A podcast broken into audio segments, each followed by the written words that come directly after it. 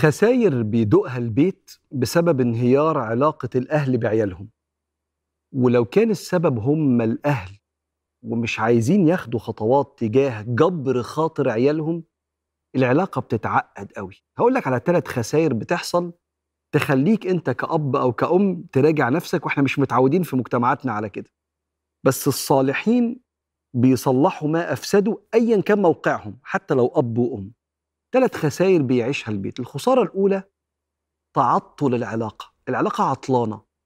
فيها مرارة من الأولاد اللي ممكن يكونوا اتربوا بإهمال شوية أو بقسوة وأدركوا ده فزعلوا ومش قادرين يعتذروا الأولاد لأن هم موجوعين. وللأسف بيقروا كلام على ال social media حط حدود لأهلك وأهلك لو كانوا أذوك ابعدهم عنك واعتزل ما يؤذيك. كلام ما يشجعش على الاعتذار. طب والأهل؟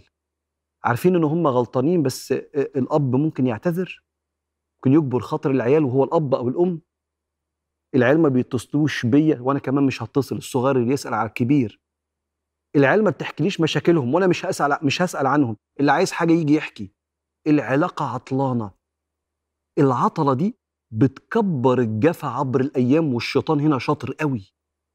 سيدنا سفيان الثوري ده اسمه أمير المؤمنين في الحديث.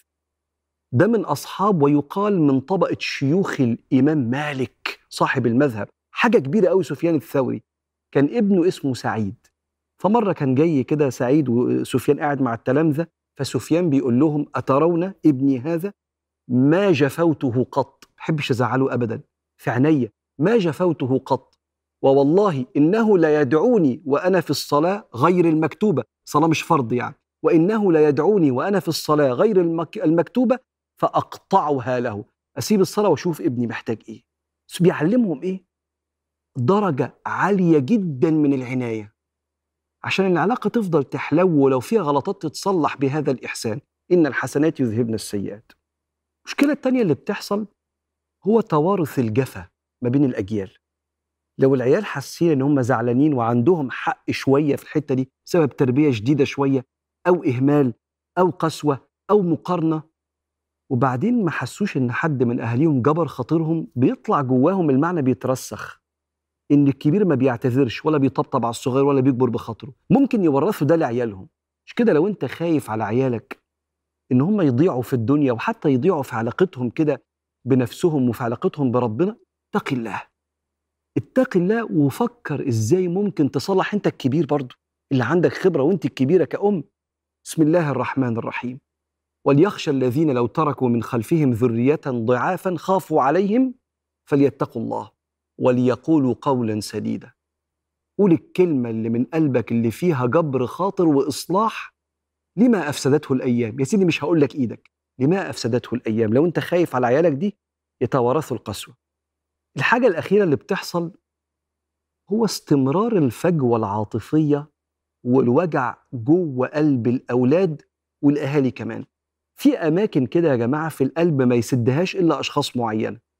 فأنا لو أبويا وأمي عايشين في حتة في قلبي ما فيهاش جبر خاطر إلا برضاهم. وبرضه لو أنت عايش وولادك موجودين في حتة في قلبك ما تطمنش كده إلا وأنت مطمن على علاقتك بعيالك.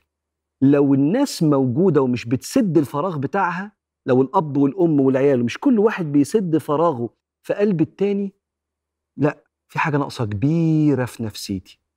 عشان كده أي ولد وبنت أهاليهم عايشين علاقتهم بيهم مش كويسة عندهم عدم استراحة بيسموها مع التكيف الذاتي. في حاجة جوايا ناقصة أنا مش قادر أتكيف مع الحياة. عايز أصلح بس مش قادر لأني موجوع وهنا دور الأهل. دور الأهل في ادفع بالتي هي أحسن.